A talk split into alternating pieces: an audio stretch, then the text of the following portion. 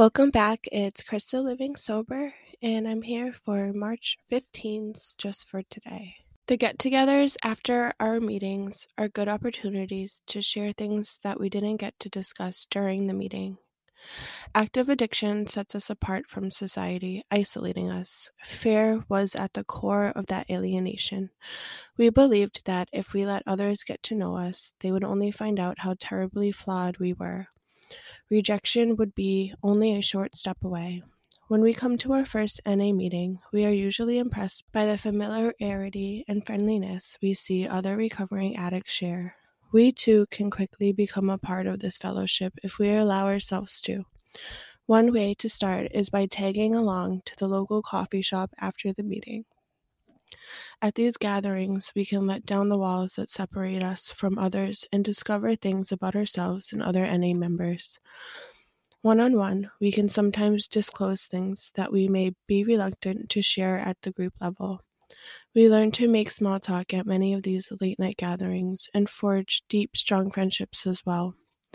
With our newfound friends in NA, we no longer have to live lives of isolation. We can become a part of this greater whole the fellowship of NA or AA or wherever you find your fellowship in recovery. So, just for today, I will break free of isolation. I will strive to feel a part of the NA fellowship, AA, or wherever you do your fellowship. So, isolation is something that we deal with a lot when we're using, when we're in active addiction, because, as an example, I grew up feeling isolated, I always had a problem with being alone. And that was one of the reasons why I escaped, why I started to use, right? I didn't want to feel isolated and alone, so not feeling anything was a better option. But eventually, the drug becomes an addiction, and then you isolate using. And I mean, it doesn't get any better, you know? Then isolating gets to be normal and then you're alone and it's hard. It's hard being alone with thoughts with feelings with emotions with these fears and anxieties and worries that we have because it does lead us to believe that we are flawed in some way and that if we do reach out if we do break free of isolation then we might get rejected that is a fear that we make up in our heads, you know?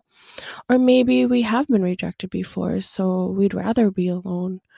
And that too be- can become so dangerous when surrounded by addictions. So when we enter AA or NA or any recovery place, we have to break free of being alone, of being in isolation, and it's not easy.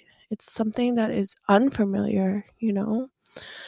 But when we go to these meetings, we feel like we belong. At least we should. In any meeting that doesn't make you feel like you belong, then you shouldn't go to that meeting. Eventually, you find your tribe of people who come together, who make you feel a part of.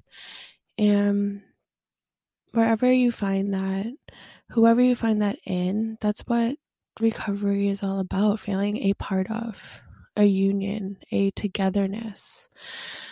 And that's the most important thing you can do for your recovery is surround yourself by like-minded people. Surround yourself with people who are in sobriety, who want to recover, who want to change their lives. So just for today, I will break free of isolation and I will strive to feel like a part of. And wherever you feel a part of, that is where you should go.